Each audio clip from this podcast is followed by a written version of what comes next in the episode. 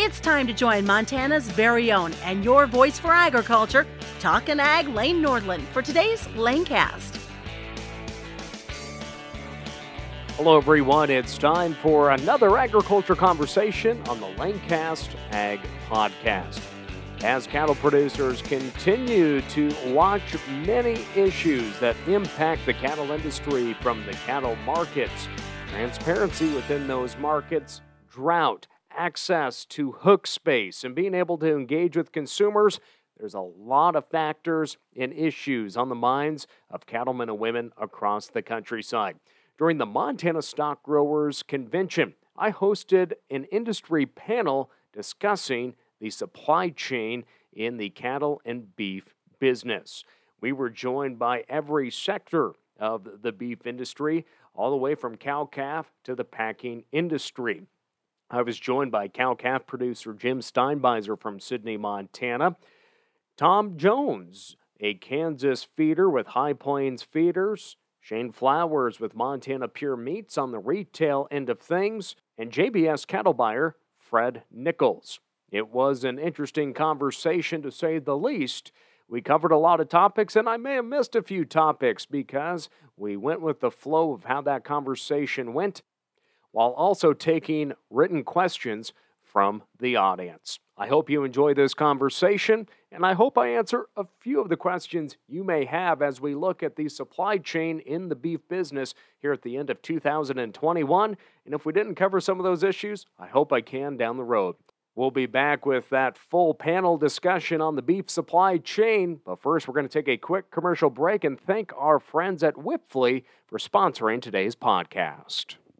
You've worked hard to build a successful farming or ranching operation. That's why when you evaluate your assets and determine your best strategy long before you're ready to transfer ownership, you set future generations up for success. At Wipfli, our dedicated team of ag professionals are ready to help you navigate the complexities of succession and family transition planning. Remember, it's never too early to start planning. Let Wipfli's ag business transition specialists help you create your unique roadmap for success. Contact us today or learn more at Well, here are our four panelists, and I do ask, like I said, we got a lot of questions, we a lot of we have a lot of concerns, we have a lot of frustrations out in the countryside, and I want to welcome everyone here, and uh, we're going to have a great conversation here today, but we'll have a great talk, and let's all be respectful out in the audience. Again, you can write those questions down, uh, and we'll collect those and ask those here at the end of our conversation. Our first panelist Familiar to many of you here in the audience is Jim Steinbeisser, president of the Montana Stock Growers. He is representing the cow calf sector in today's conversation. Uh, Jim Steinbeisser, of course, was elected to the board of directors of Stock Growers and as president back in 2020. Uh, Steinbeisser, along with his two brothers and one cousin, owns and operates VS Incorporated. That's a diversified farm raising several ca- cash crops, feed for their feedlot, and wintering for their cows. The ranch uh, where Steinbeisser lives is in West Sidney, while the farm and feedlot are located south of Sidney. So let's welcome our first panelist, Jim Steinbeisser. Representing the retail chain, uh, very familiar here in Billings and in eastern Montana, is Mr. Shane Flowers. Uh, Shane grew up in Cody, Wyoming on the Carter Ranch, which is part of the Hoodoo Ranch. If he's very active in FFA, going to be a state officer in the 94 95 year. Agriculture has always been a passion of his. Shane judged livestock at Northwest College in Powell, Wyoming as well. For almost 15 years, Shane and his wife, they've uh, bought and operated Project Meats out east of us in Shepherd. At the time, it was a custom slaughter facility. They remodeled and added a retail lobby back in 2009. They also became state inspected that year. In 2014, they added a retail facility on Grand Avenue here in Billings, and in 2019, they moved that to 32nd and King Avenue. They were searching desperately to expand their operation in 2018 and 19, and finally, they came across an opportunity in early 2020 to buy quality meats in Miles City. They changed the name to Pure Montana Meats. Shane has three kids. The two oldest are working in the business. And they also have a daughter who is 13. Shane, thanks for joining us here today. Let's get, welcome him to our convention. Fred Nichols is representing the Packer industry with JBS. Fred has been in the cattle industry for over 40 years and has been buying cattle for almost all of those years. Originally from Iowa, Fred started buying cattle at the age of 20 in the northwest part of the state. And when he was hired by Monfort's, and started buying cattle around the Oklahoma area. After years of buying cattle in the country, he moved to the Monfort headquarters in Greeley and has remained in Greeley ever since. Fred now manages the cattle buying for JBS's feed beef plants, fed beef plants, excuse me, in Utah and, and Colorado in the Greeley area. Fred brings years of experience and firsthand knowledge of both the cattle, feeding, and beef businesses. Fred, thanks for joining us here. And representing the feeder sector from Garden City, Kansas, is Tom Jones. He operates Hy-Plains Feed Yard, a 50,000 head capacity yard with commercial feeders, and he also has an education and research facility located on the yards as well. 22 years on that uh, Hy-Plains feed yard and has 280 active customers that they feed with. So let's welcome Tom Jones to the stage. Thank you so much. So, just starting things off so we can familiarize everyone a little more from, uh, fr- from my intro there. You all can do a lot better job than I can, but uh, uh, we'll start with Jim here. Tell us about uh, your, your operation and business a little more. It, it can be complicated working with family, but uh, the Steinbeissers seem to do a pretty good job about it. But let's just talk about your operation and your duties within uh, the corporation. Elaine, that's probably one of the reasons that when we're in the middle of a resolution session.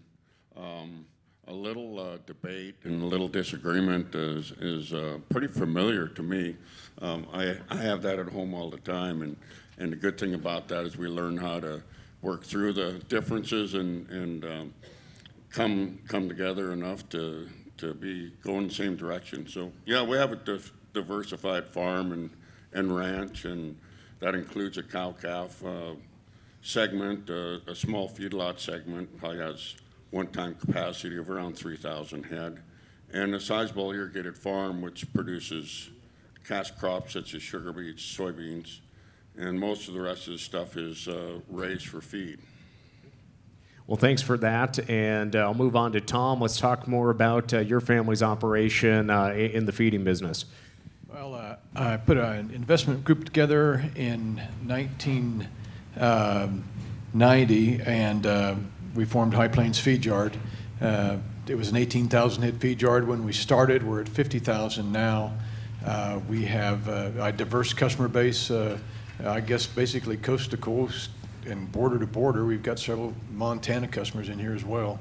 Um, we've moved from uh, commodity cattle or really or plainer cattle that you typically think of in the southwest part of the country to more of a to more of a, a higher quality, higher grading uh, uh, type of animal.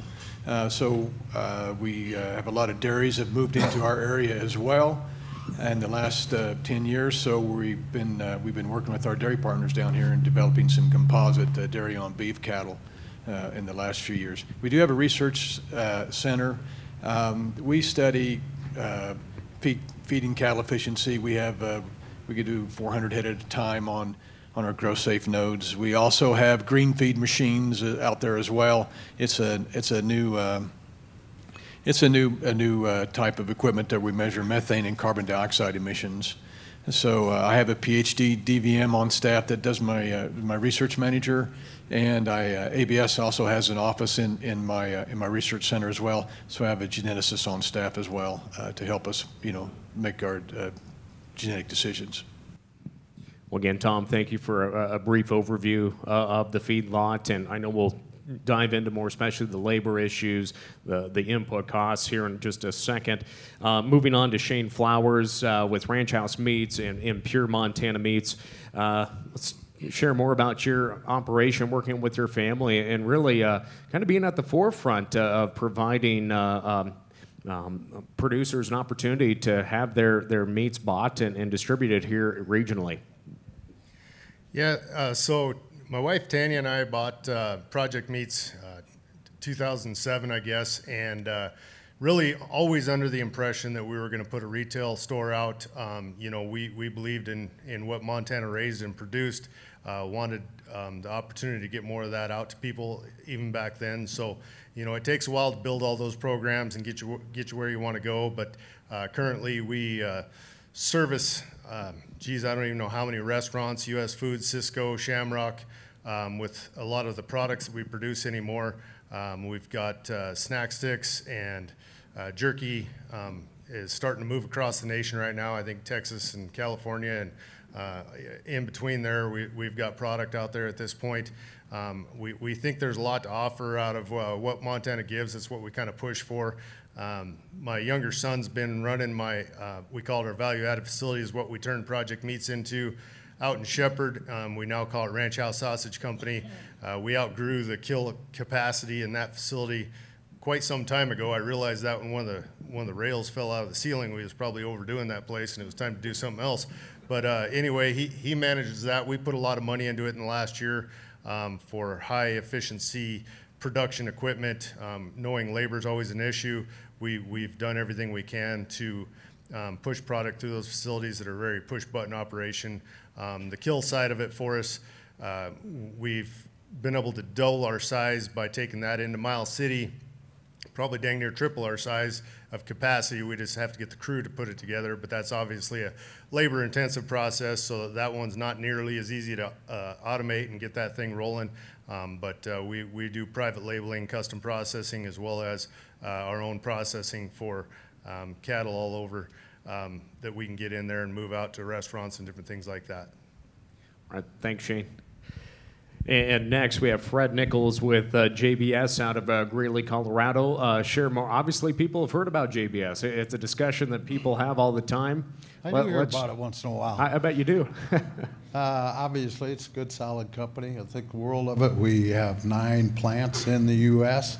We kill from Holstein cows to cows to bulls to we have a natural program on Holsteins in Tolleson, a natural program in Greeley and our all fed plants, uh, just basically good commodity cattle and up, uh, looking for prime and choice and hunt and grade. We do about, at one time, we were doing about 28,000 a day, and, you know, we're backed off a little bit. You know, I'd say the industry's running around 90% currently, and we're right in the mix, and uh, uh, appreciate the invite to come up and meet some of you people. Wonderful place.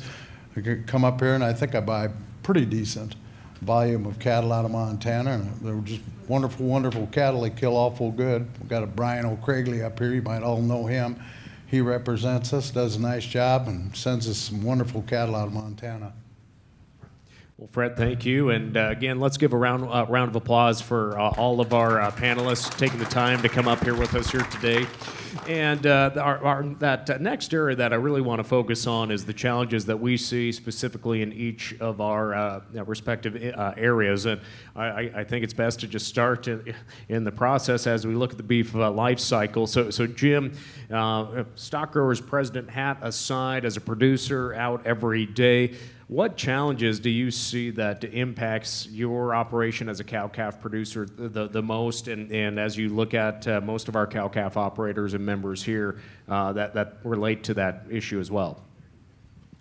Well, certainly um, weather is, is one of the things that we deal a lot with. And, and in saying that, uh, you know, our challenge as I look at it is to have an efficient cow by efficient, I mean something that that uh, can make a living on some fairly rough country without a lot of uh, special care, and yet raise a calf that that's uh, got the quality grade that Fred's looking for, yet has some yield.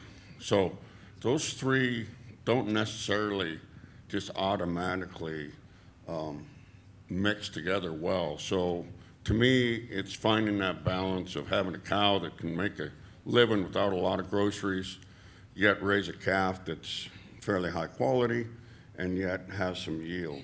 Um, so those are the challenges. Um, of course, weather is one of the reasons I'm looking for that kind of cow.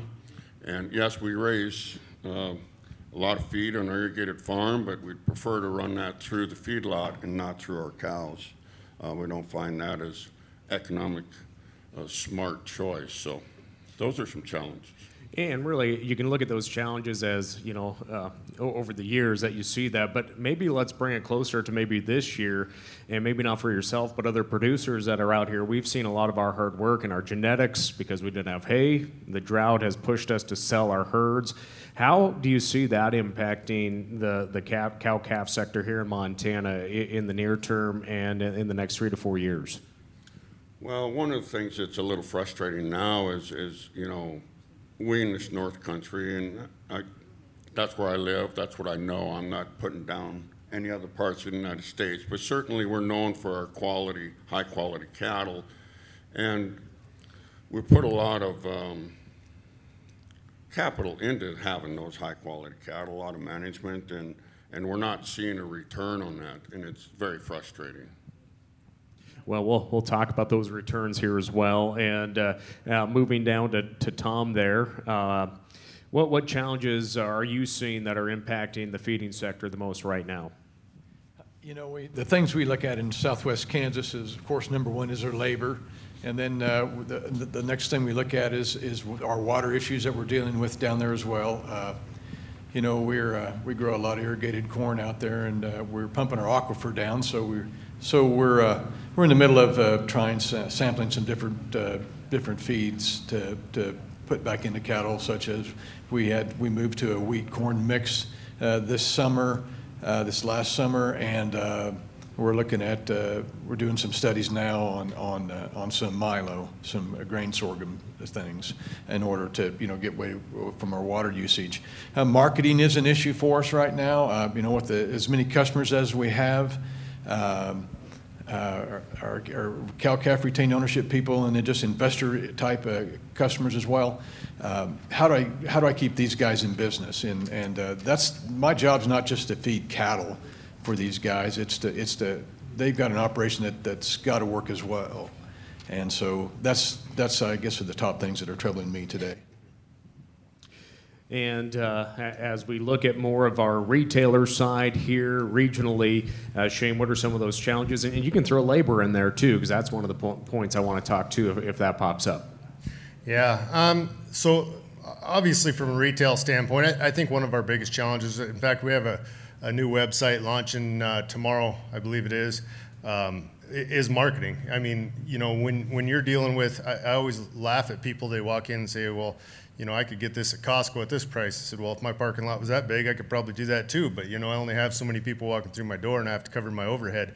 So, you know, we have to market and push ourselves pretty hard as a small company to get people's attention because it's so easy for them to walk into a grocery store and pick up whatever's at that grocery store rather than walking into our store and then still having to go to the grocery store anyway.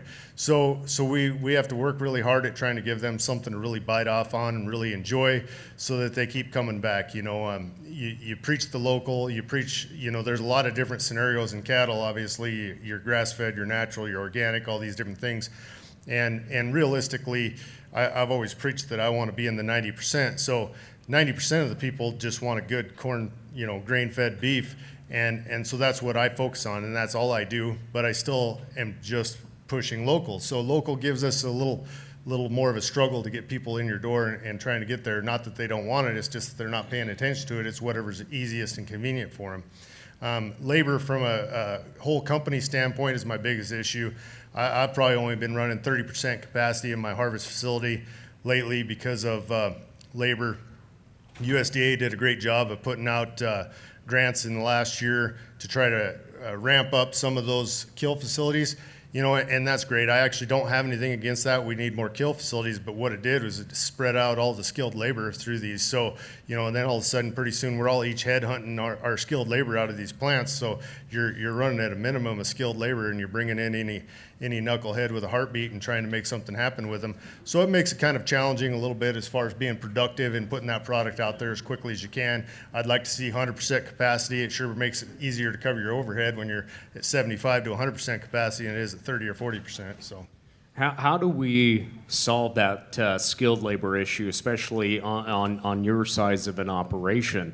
Uh, how, how, do we partner in the countryside through extension to, to incentivize folks to, to seek uh, a training in, in meat processing? Well, I think it really stems from the school's been pushing college for years and years. And and uh, they're starting to turn a little bit to where they're pushing trades, which I really like to see. You know, and obviously your plumbers, your mechanics, your welders are going to get uh, top seat because they, they pay better than, than a processor does by far. Um, but it's also on our industry to try to start paying better. We got to figure out how do we get those wages up there? What kind of benefits can we give these people to get more of them interested in the industry? Because, uh, you know, we, we, train almost everybody I have in my facility, I've trained. Uh, as a company, we've trained. And, uh, you know, so now I want to keep them. And so you can find the people that like it but it's to try to entice them into it. It's the hard part. So you have to get something out there. And as an industry, I think we've failed ourselves year in and year out by not paying what should be paid. Um, as well as, you know, I've even went as far, and I know some other small companies like ours looking for uh, immigrant help, and we don't have the opportunity to do that because of the size of our business. We're not agriculture really, so they won't let us run like a farmer or rancher would. Uh, H2B, I think they're called, or something to that effect anyway. And uh, so, so we don't have those options. So realistically, all I can do is try to drudge up what I can throughout the state and just find the best ones and try to train them. I don't know that there's a lot more else we can do other than just try to keep pushing kids that trades are not a bad opportunity. You can make a good living and have a great life at a trade job. So. Well, thanks for those comments, Shane. And uh, Fred, uh, obviously the challenges uh, uh at JBS uh, being a, a, large employer, labor will be part of some of those challenges. I know it's one of the most diverse workforces in the U.S., uh, the, the, the, the, workforce that works in these plants. So, what are some of those key challenges? And throw labor. Let's discuss that as well. Well, obviously, labor is a key. It'll be surprising how many, like at our Greeley facility, we have 27 different languages spoken in that plant. So we're hiring from every direction. What's really helped us, we renegotiated the labor rates and the starting pay there is 21 and a half bucks an hour. I mean, now you got people that are turning it into a profession and they're making 40, 50, 60, 70,000 dollars a year. And it honestly has slowed up our turnover rate down where the plants would be 50, 60% turnover rate in a year, we've slowed that up and we're maintaining our labor and it's helping us out on our production. You don't have to retrain. It's actually actually working and I think it's going to pay off. So, uh, but we've done that at all our plants across the U.S. I think all over the world actually.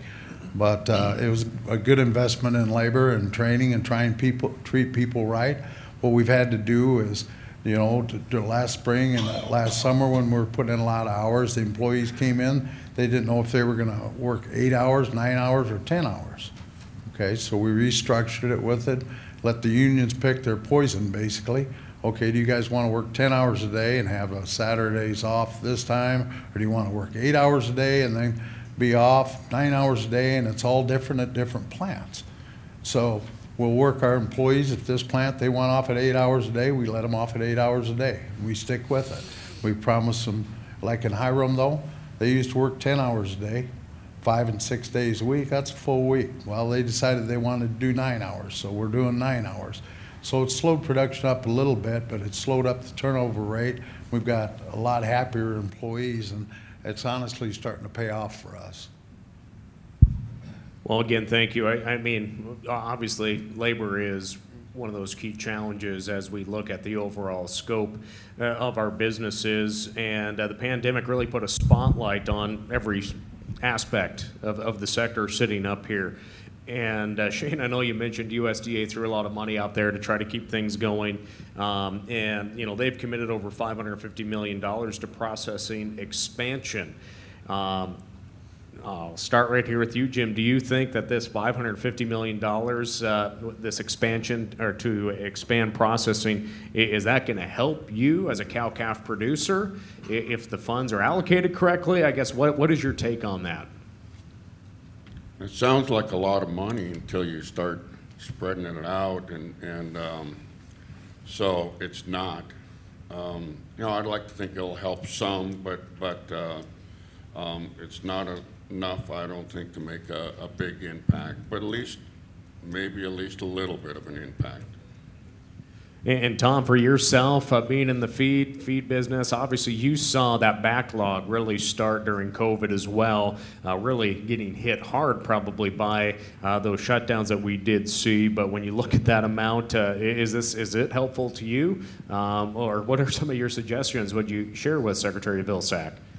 You know, it's uh, something you brought up. There was one of the most frustrating things we had. We had cattle that were finished, ready to go, and we had to take them sometimes you know, 20, 30, 40 days past their finished, their optimum end, end, end weight or days on feed. And, and uh, that got very expensive for our customers. And, and it was, uh, it was uh, with the pandemic issues and, and what happened at, at, at, Fred's businesses on top of us, you know, we just couldn't get the cattle running through the thing. So it was a, it was a, it was a very costly thing for our producers and, and, and, and, uh, and it, the, the turmoil that it sets, you know, so so we have a packing plant on top of us. They can't get their labor in. We can't get working. So we're balled up at the feed yard. Then I've got Jim's got cattle. Jim has cattle he needs to send to us. So we've got those cattle. Just it just starts stacking cattle back behind us all over. So it's a very frustrating thing. Adds a lot of cost to the cattle coming through. Um, by the time we get them finished. Um, so you know, we lived through all of that, and, and now now these kills are kind of starting to open up. So some of that pressure is relieved off of us right now. But uh, that was a, it was a real struggle. And maybe let's talk about that relationship that you have with your buyers, uh, with your packing buyers. What uh, what is that like? And uh, obviously, we talk a lot about cash cattle trade up here on our market reports. What what is it like uh, dealing with that negotiated trade or the deals that may be done uh, to, to try and get your clients' cattle sold?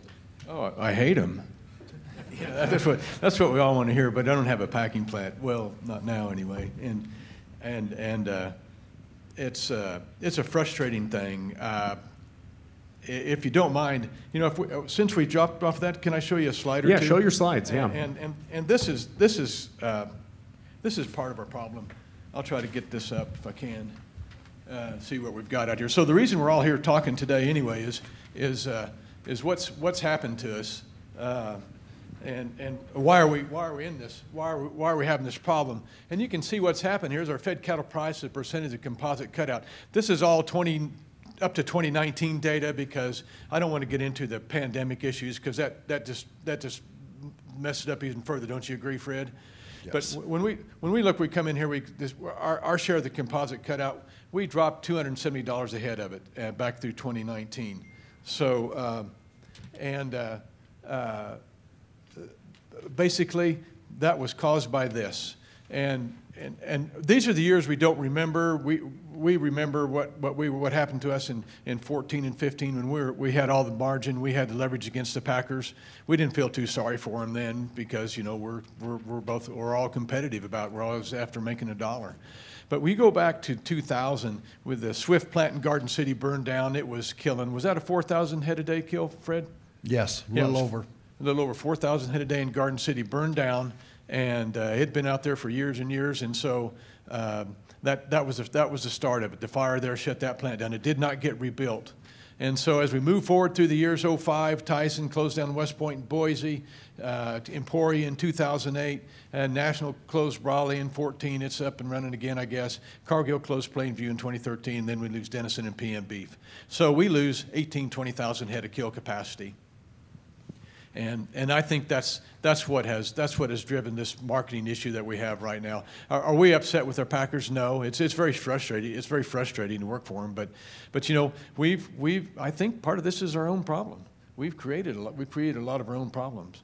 Um, and what's very, very frustrating too is, I, and I have to thank all you cow calf guys. Look what, look what you've done to quality grades out here right now. We went from, we've gone from 50, 60% choice up into the, it's easy to be, averaging 80% choice. We've got cattle now coming out of our yard with the genetic selection that we've done um, with some of these uh, seed stock guys. We're, we're running, we had a group of cattle run 100% prime uh, last week, and this guy has been moving up. He's been averaging 88% prime for the year, and we had a set of cattle run through, bring over $300 a head over the market um, because they all they graded prime. The spreads are really wide. Um, Jay's got cattle in with. He's been 90% choice for I don't know how many years and moving up the prime chain as well. But I, I guess I guess what I'm saying is the issues that that, that are happening to us today is, is, is we haven't slowed our production down very much. We're, we're, we're killing cows now like crazy, so we're, we're going to get a little bit more leverage on it. But we've, we've just had, there's too many cattle to go through the chain. There's not enough hook space today, that I think is our worst problem. And, but I'll say another thing too. I, I don't believe as a feed yard we do the best job we can as marketing for the cattle. Fred and I both, both grew up in, in the packing business when we were younger. And uh, if you guys can remember back to the late 70s and early 80s, it was a pretty aggressive time. And the numbers will show you that up there. It was a pretty aggressive time to be a cattle buyer. Uh, and, and we chased after cattle and uh, I don't think there's I don't think there's anybody that paid too much for cattle in the country as a cattle bar than Fred Nichols over here, right, sitting right next to me, because I know because he was as a competitor of mine at that time frame. But right now, it, this is tough marketing. We just don't have enough hook space. And when we look at that hook space, uh, when, when, we're trying to find solutions, obviously we're here trying to learn more, trying to actually talk through these issues that we have. When, when you were looking at increasing that hook space, um, when we look at these smaller to mid-sized plants trying to uh, get some funding, trying to make them more regionalized, how, how do we keep these smaller plants being uh, gobbled up in a few years when they're not profitable and be back in the same case as uh, not having enough hook, hook space again?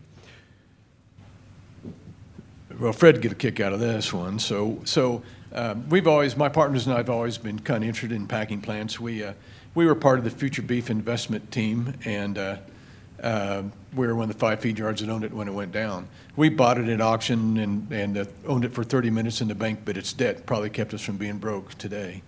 Um, we've had we've been three other packing plants. Uh, uh, we had a South American packing plant that made a lot of money, and and uh, we sold it. Uh, we ran it for six or seven years, and then sold it, and uh, because it they they could have built a brand new plant and and and just a great moneymaker for us to get out of it. So that's that's the transition that we're in right now. You know, now we're seeing more plants come online. Five hundred and fifty million dollars is not very much money.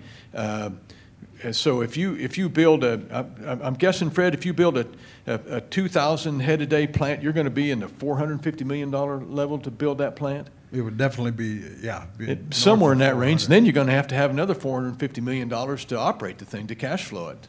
And for two years, you're probably not going to be, you're not going to be running at capacity. You're going to be training people.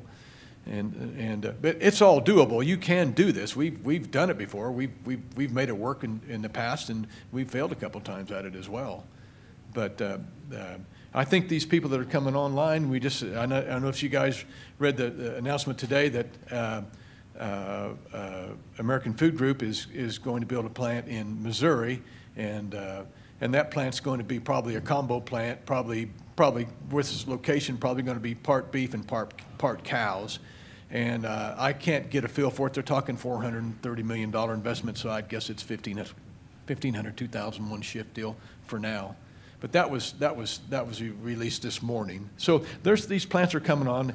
I, I don't know how we keep the smaller plants going though. Mm-hmm. Uh, well, so I'm gonna obviously we most of you said the 550 million doesn't go a long ways when we're looking at a large scale facility. But for Shane, for yourself, what is your view and uh, maybe some of the uh, participation from getting some some funds uh, through the state or through through the federal government to try and increase your capacity?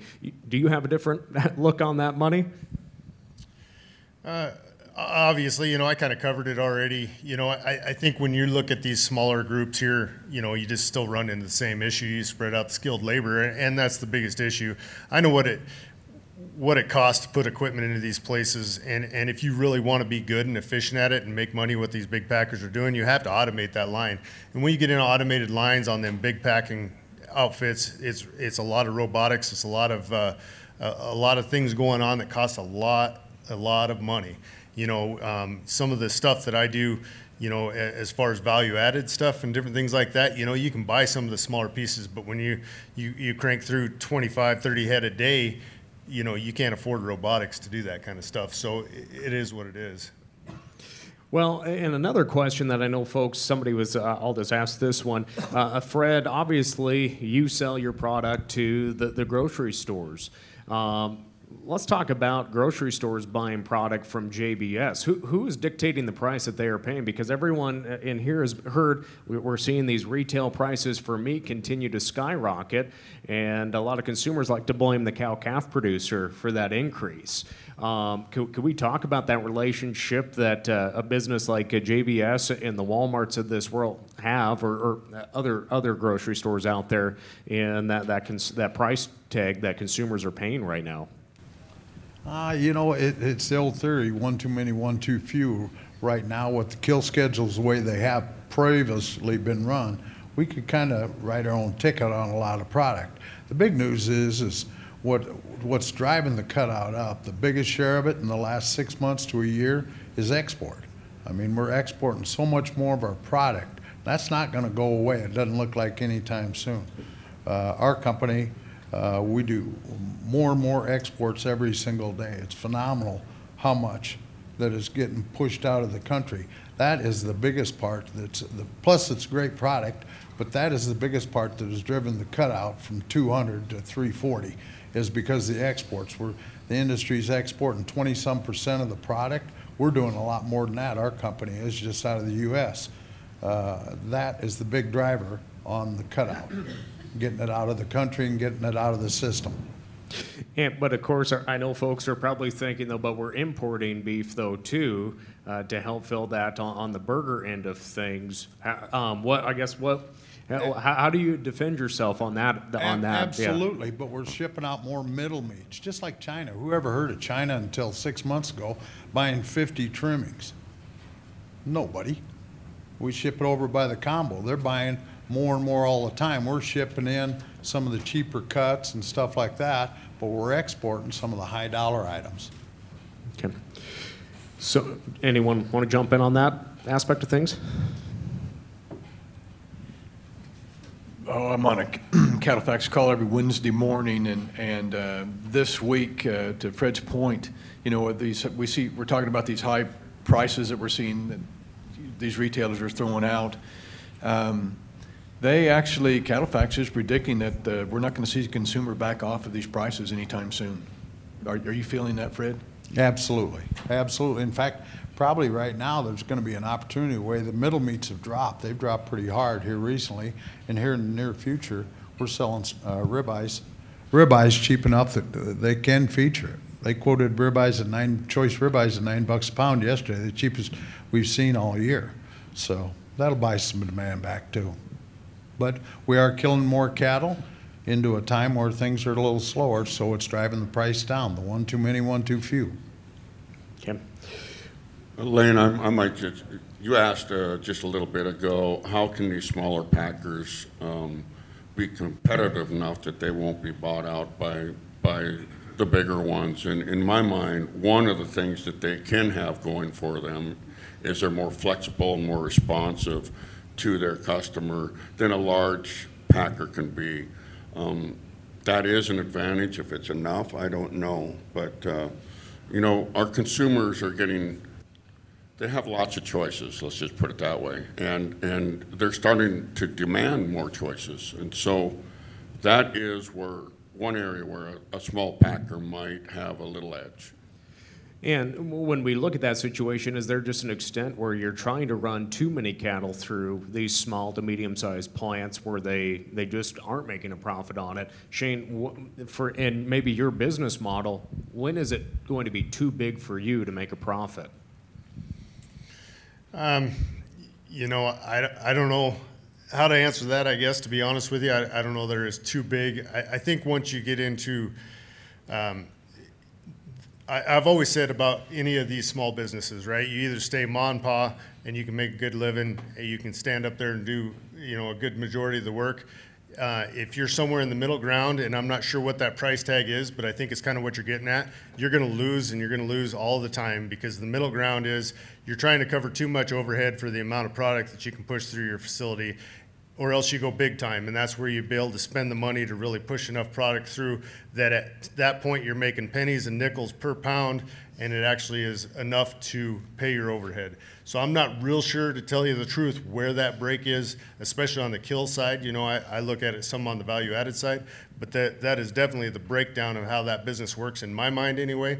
Because if I just want to make good money, I go in there every day with a crew of six guys and we just knock out what we can knock out. And, uh, and, and you get in the middle where you're now at a desk and you got a bunch of other guys working, but nobody's getting enough done to actually pay the overhead. That's the point where we start getting in trouble. How hard is it for you to sell the the, the, the cuts and the extras that no one's going to eat or, or want to process?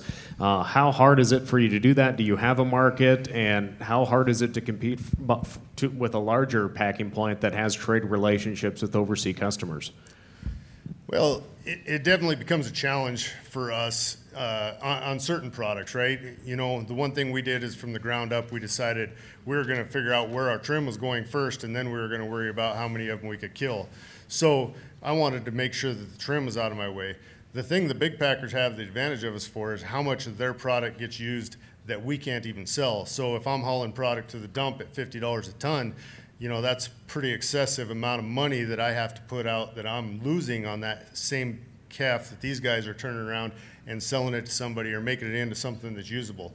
So it needs to be almost like a further processing opportunity here in the state. We've looked at this as, as processors a couple times, trying to figure out how can we uh, make more money on the stuff we're throwing away instead of paying to throw it away.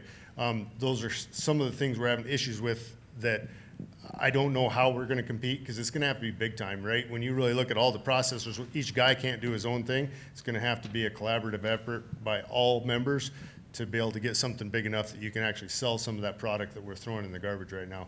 We, we spend a lot of time producing dog foods, dog treats, different things like that, just so we can utilize some of those things and make some value added out of it. So.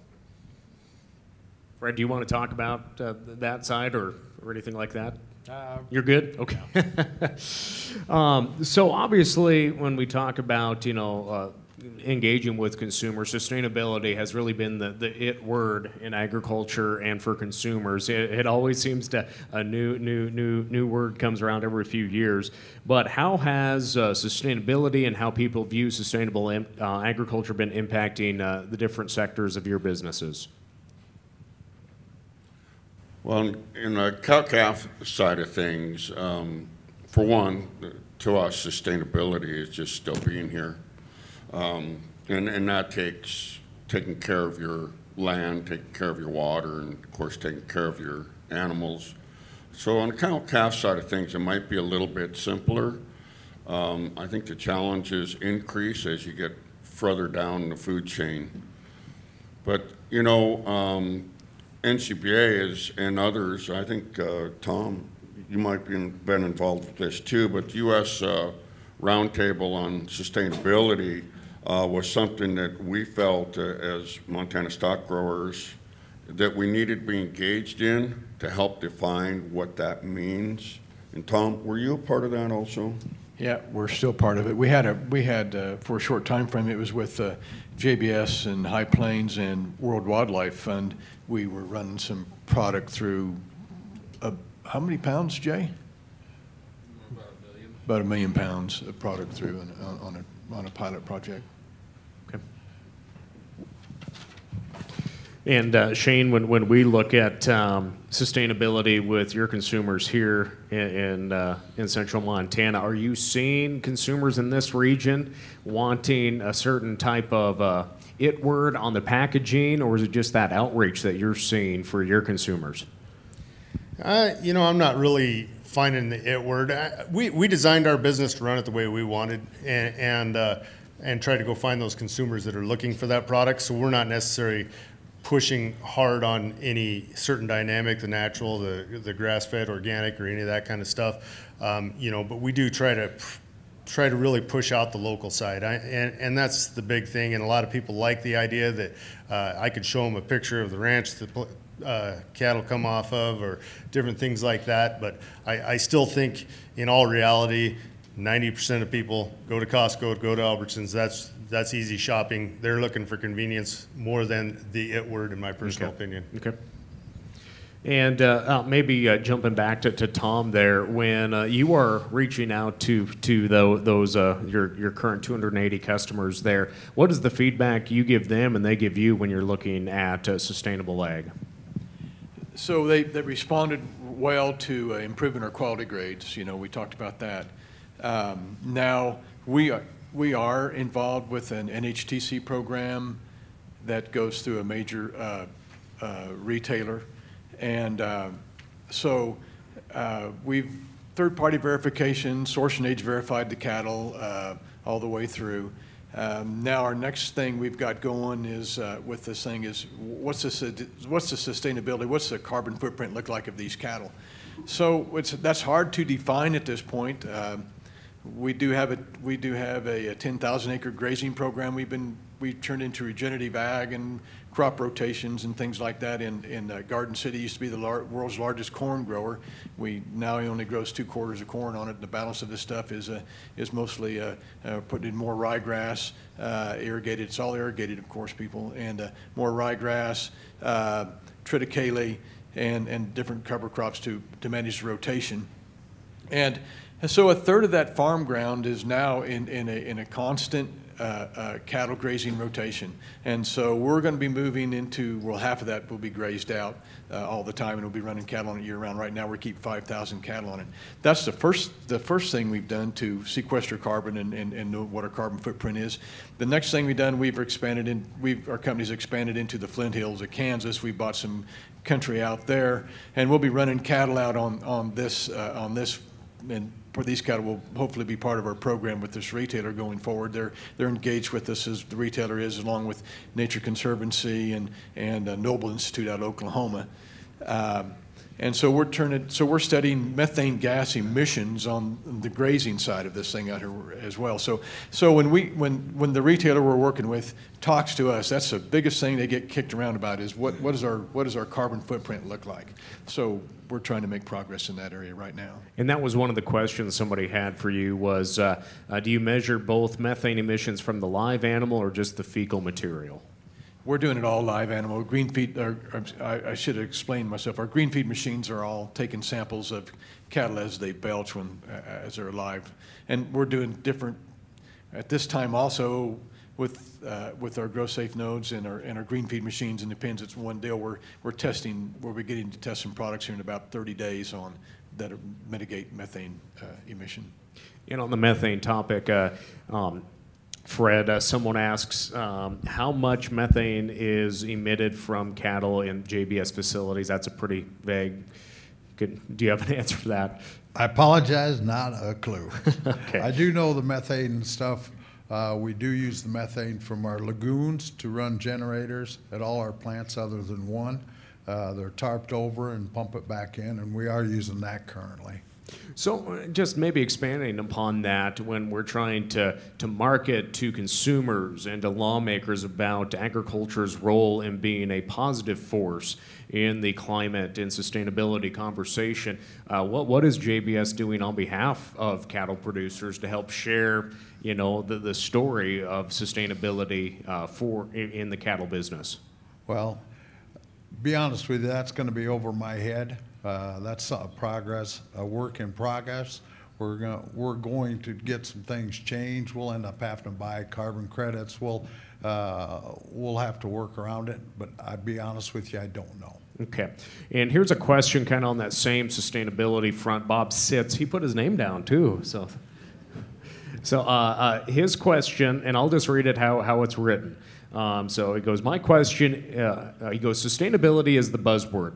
My question is Would the packing industry be interested in using a pricing structure of 30% of the price of cattle off a of box beef, 30% off a live cattle market, and the rest off of grids and or formula contracts?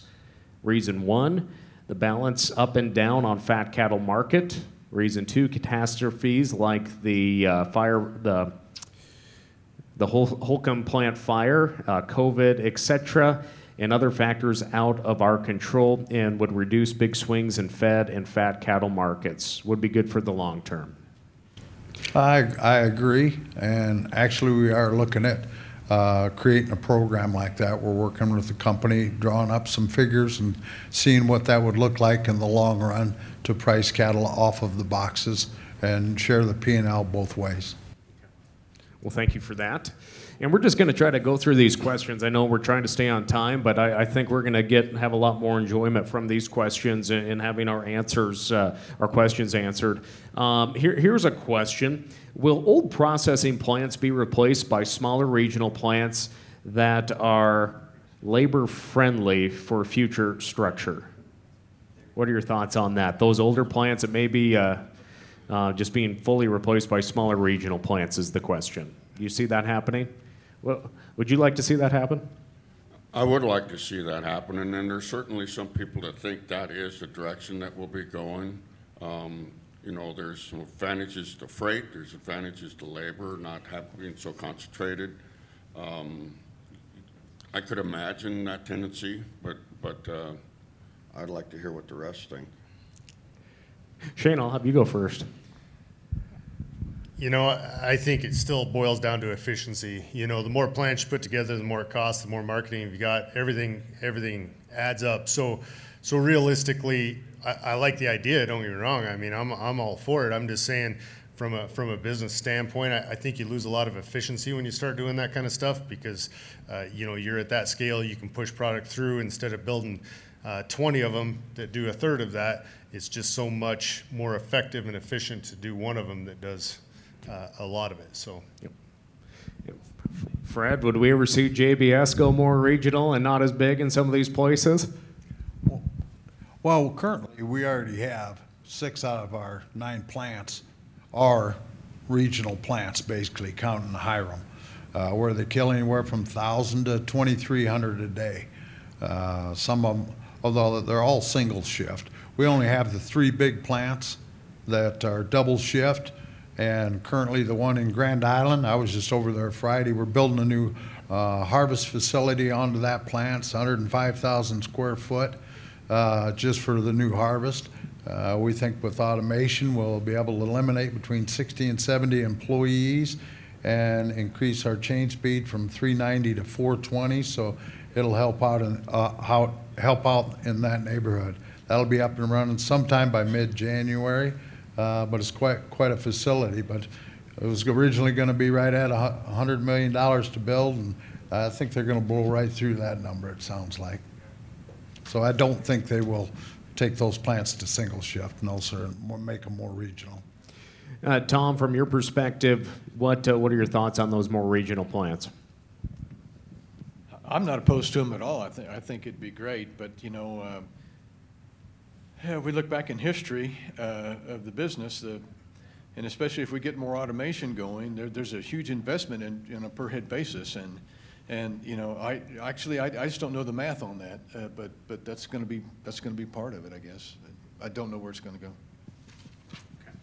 Uh, Fred, another question for you. The question is With JBS's push for net neutral by the year 2040, uh, this comes from commercials currently airing on Bloomberg, uh, is where they got that uh, information. As a buyer, what will you be looking for cow calf producers to be doing to comply with that goal with CO2 and methane accountability? You didn't think I'd be able to read periodic numbers, did you?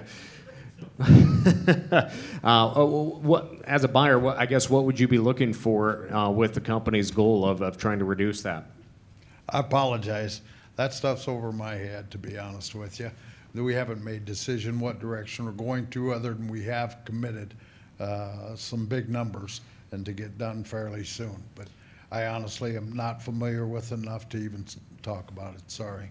So we won't be seeing like uh, that your buyers are being out in the countryside only buying, you know, that you know this stamped type of cattle that have been sold. You can't you can't talk about.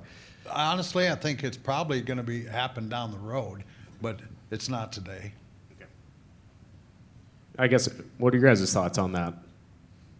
As a cow calf producer, um, looking in the sustainability conversation, of, uh, of trying to let me let me just re, grab that one too. Um, what, what would you how would you feel about trying to comply with that? How would you have to be incentivized, uh, price wise or ethics wise, Jim? What what are your thoughts there? You know, we as an industry would be happy to do it if it's, if, if we get paid for it. I, I think there's many things that, that we can do on the cow-calf end of things to, to, um, um, sink carbon in our soils and, and, uh, but it, it, it costs some money. If we get paid for it, we'd be happy to do it. And as a feeder, I know we talked about that. Do you want to add in on that, or should we roll on to the next question, Tom? You know, we're, we're exploring that right now um, with our purchase of some, of some ranch ground out in, in eastern Kansas. Um, And, and uh, this joint venture is with, the- with the retailer, Nature Conservancy, and, and the other people I talked about as well, again. And we just don't know, we just don't know what the costs are to make all that happen and, and to, and to really, you know, uh, you know, the, the, the the methane problem is, is, is perceived to be out in the pasture lands is where it is right now. So, so that's a, that's a, that's not been studied close enough to know. I don't know if anybody really knows those numbers. So, so we'll be starting this year trying to find out what they are and then we'll go from there. But I, you know, I, you know, that's, that's what we're trying to learn. Yeah, I'm going to ask you, you. You've mentioned Nature Conservancy and some other groups out there, and there may be some uh, folks sitting out in the audience that, that don't really trust those groups. What, why do you work with them? they lend me credibility. Not, not to you people at all, because, you know, Nature Conservancy, they, they don't make money, they just use our money, right? And, but, but, but they, we have to look at this marketing thing a little bit differently, I think, than what we have in the past. Uh, I can remember the day I brought in, I hate to keep picking on Jay over here, but we brought World Wildlife Fund up uh, two years ago, Jay, and you had to apologize for a dead polar bear you had in the lobby of your damn office, you know? And uh, that he was kind of upset about that. But, but she, we went ahead and qualified him for the program. But um, it's hard.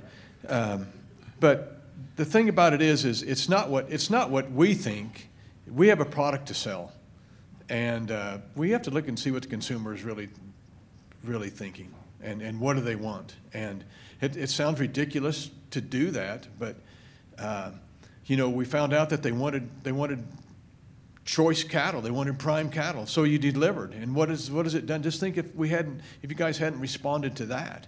And so, what's the next thing? Well, we're all choice now. We're going to hell. It won't be long before we're all prime. Then what do we got to sell, guys? What are we going to do then? Then I then I think I think I think if we figure this out, I think this this. Uh, this, uh, this carbon deal could be, could be something that maybe we get paid for. But that's, uh, we're in the early stages of finding out, you know, if that's doable.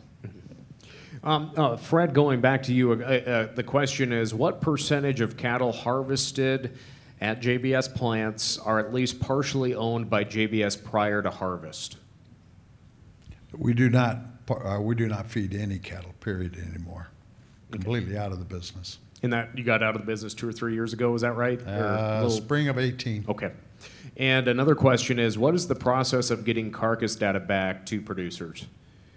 Uh, just talk to your local buyer. He, he can get you your information. If you need tag transfers, you can uh, line them up. They do those certain days, but absolutely, just talk to your local buyer. They can get you taken care of. because I know we're going down on time here. Here's a, a, a question. Um, as a food security issue, is it wrong for non USA companies to own the packing plants, grain terminals, oil, gas companies, etc.? Are U.S. consumers to be held hostage over mm, something production there? Food production, sorry. Are, are U.S. consumers to be held hostage over food production? Jim, what is your take on that? Well, certainly something on the back of my mind. Um, but, you know, this is a free country with, with uh, businesses being able to sell to, to whomever they want to provide a certain uh, criteria is met. So, I mean, that is a challenge. Certainly, I, I don't like to see it, and certainly don't want to see any more of it. Tom, what are your thoughts? I think Jim answered that well. I'm with Jim. Shane? Uh, you know, I, I think it's something we should be concerned of, you know, and, and be aware of, I guess, my biggest thing. Uh, but I, I do believe, you know, you live in the United States of America. I, I think we can step in and make stuff happen, and and that's the important part of who we are. We, we're built to win. So, you know, I think in the long run, you can make it happen. So. When, when you're attending events, Shane, whether it's uh, meat cutting conferences or whatever it might be, what are some of those opportunities you see in the future of automation in in uh, in processing plants of, of your size? And, and I'll ask uh, uh Fred that same on the bigger plant. How, how is technology going to play a role? We've all talked about labor about labor up here. Obviously, the cost of technology will play a role, but uh, how do you see technology playing a role in your processing line?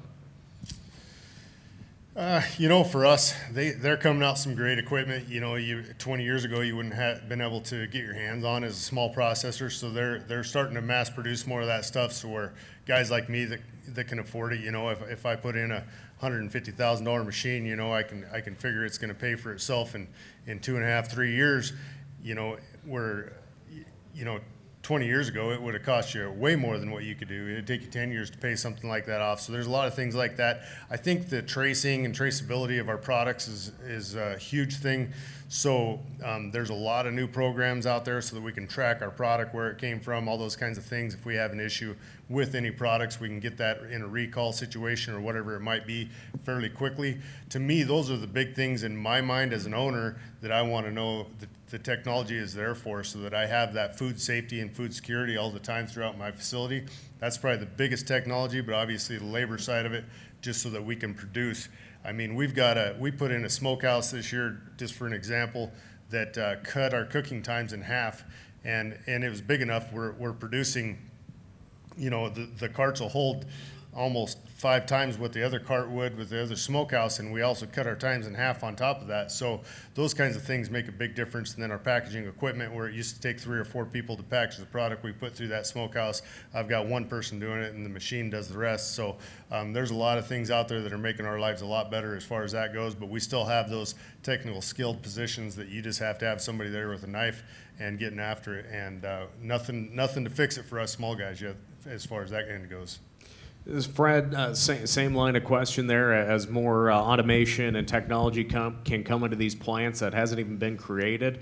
Uh, is, that helps lessen the cost on labor. Is that a way to get send some money back uh, down down the beef supply chain the other way back to cow calf producers? No, absolutely. But they're working on different stuff out of Australia and out of Denmark, and I mean they're just coming out right now in Grand Island. We're putting in the back saw where you split the carcass in half they're like 97% accurate. You've got no employees. It's just a big arm with the saw on it that splits the carcass from top to bottom, which is a very skilled job. I mean, it's one of the higher paying jobs, and uh, they're going to install that. They've made real good progress on it. It's actually just slicker than a whistle, just no time. Cuts them in two. But they're doing more and more of that all the time, all over the world, inventing stuff like that. So, what are some ideas if you were able to sit down with the heads of JBS? And, uh, what what are some ways that you or recommendations you would have to help uh, help everyone in the supply chain make more money? Well, I hate to keep saying it, one too many, one too few. We're right around the corner from one too few, where I think the supply chain's going to turn around and start making money. Packer is making a lot of money right now. There's no ifs, ands, buts about it. But there's one too many right now. We just got to get the corner turned, like Tom said, to have one too few, and the cattle feeder will get the margin back in his pocket. Do, uh, do we need to see more uh, cull cow processing facilities and for bulls as well pop up along the way? So we're seeing more of that meat stay here in the market as well. Well, you're already seeing seeing that on the on the cow kills. I mean, just like Tom was just talking about, uh, American Food Group's building a new new cow plant uh, I, th- I think all that stuff's going to happen. We're going to take care of it and create more more demand and more hook space for cattle with less cattle eventually. I think that's within six months. Now we're seeing a lot of uh, uh, beef genetics being uh, uh mixed with dairy genetics as well. How is the dairy industry going to impact uh, cow calf beef producers in this room? Well, I'd be honest with you, they always had the dairy cattle. So it's not, it's not going to increase the actual cow herd side, size in the country. It doesn't look like to me. Uh, But it definitely makes a lot of difference on these crossbreds. We're seeing more and more of them pop up uh, all over the country. Plants like our regional plants that kill cows and Holsteins, eventually they'll have to go to the crossbreds and start producing those uh, products in those plants because there's not going to be enough uh, regular Holsteins to harvest. So, Jim, um, what I guess there's a lot of producers that on my news programs we, we always uh, talk about uh, uh, having fairness and uh, having uh, market opportunities for producers. What what is your hope as we look at the Department of Justice investigations into possible market manipulation? Well, I hope that they don't find any, you know, so we have confidence in what's been going on. But if there is some, I hope that it is found. Does that make sense? No. Does that answer? Is that okay for everybody? um, and, and so uh, that was just. I know that that was a question everyone would be asking, but we are seeing a lot of a lot of legislative proposals out there. Uh, Jim, what do you think of some of the solutions that are out there to, to try to bring uh, uh, more profitability and transparency into the marketplace? You know, uh, this has been a very frustrating time um, from the packing plants back the last, especially two years. And, and I know that there's a lot of frustrated people um, in cattle business because of that, and I'm one of them. Um, I, I'm, I'm glad to see that more and more um, cattlemen are backing away from a government solution. Not that government can't help, I think they do have a role.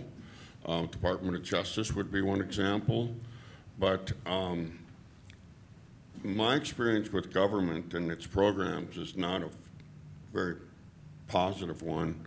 And I just really would be very nervous about having the federal government to engage with our markets. You know, just look at the history of the of wheat farmers and and what what they went through with asking for the government to, to get involved with their markets. It took them decades and decades to get out from underneath that, and I don't want to see the cattle business follow that example. So I'm glad to see that a lot of us are kind of turning back away from that. Okay. Well, I am getting that. Uh, we're way over time. Sorry. Um, last question. Um, where, where, where do we go from here? I guess that's the last question. Fred, I'll start with you and we'll work our way back. You know, it's, it's, it's getting, like Tom was talking about genetics, it's just unbelievable how they've changed it. The demand is on the upper sides of it. The prime, the upper two thirds of choice, uh, uh, some of the black programs that we have in our plants that all, all majors have their own CAB brand. Uh, but you can sell more and more prime and upper two thirds of choice you can shake a stick at. So we need to keep improving it uh, all the way along. The selects are hard. We have a hard time moving selects. No rolls. We have a real hard time moving any of that. But the demand is there for the prime and the upper two thirds of choice. The industry's just done a fabulous job all the way across the country. So I think we need to keep working in that direction. Shane? You know, I, I don't know that I've got a, a real good answer for that. You know, as, as far as who's sitting up here, I'm kind of a small player in the whole scenario, um, and and and I don't know what the answer is. You know, I think a lot of it's educating that consumer of, of the quality of product that you're dealing with, um, trying to get as much value out of it as you can. Um, you know, from my understanding, as far as the world goes, we probably pay less for food than anybody else in the world, and uh, sometimes that's uh, you know, kind of goes right back to the cattle guy that uh, takes a beating over it, in my opinion. So, um, you know, I, I, don't know how you change it, but I, I, I, think that's the one thing is getting those people to enjoy what they're eating and, uh, and trying to push for a better opportunity for everybody involved. Tom? I, I think as I think as far as America goes and, and, and ranchers and, and the cattle business out here, I, I don't think anybody can outproduce us. Well, we, we know that's a fact. So we're very good at production. We're, we're tremendous at production. I'd like us to be a little bit more fleet on the foot in responding to consumers and uh, trying to figure out, you know, as an entity, you know, what is the next move? We need to do that ourselves instead of being wait to be told what it is. and I would like, and I don't know how to do this, but I'd like to, I'd like to figure out how to be a better marketer. Jim? Uh, to me, consumer confidence is very important, and I think that um, right now we have a lot of consumer confidence. We see that in the prices at the retail level, and I think that's something we don't want to take for granted. Um, I think we want to be sensitive to what they want because that's what they'll pay for, what they want. Um, we need to be very sensitive to that. Well, again, we covered a lot of topics. We jumped in and out of the weeds on different things as well, and I we probably I wish we would have slated like three hours for this, Jay. Um, but again, hopefully we, we try to get through as many of those questions. Uh, there was a lot of similar questions as well. But again, we just want to thank Jim Steinbeisser, Tom Jones, Fred Nichols, and Shane Flowers for uh, joining us here. They, they're probably going to be around the convention for a little bit. Again, thank you for joining us on the Lanecast Ag Podcast on this beef supply chain agriculture conversation. I'm Lane Nordlund. We'll catch you next time. Thank you for tuning in to the Lanecast with Talkin' Ag Lane Nordlund. For more on Lane, check out his Facebook page, Lane Nordlund Ag Broadcaster, and NordlundCommunications.com. Don't forget to subscribe to the Lanecast on your Apple or Android devices. We look forward to joining you next time on the Lanecast.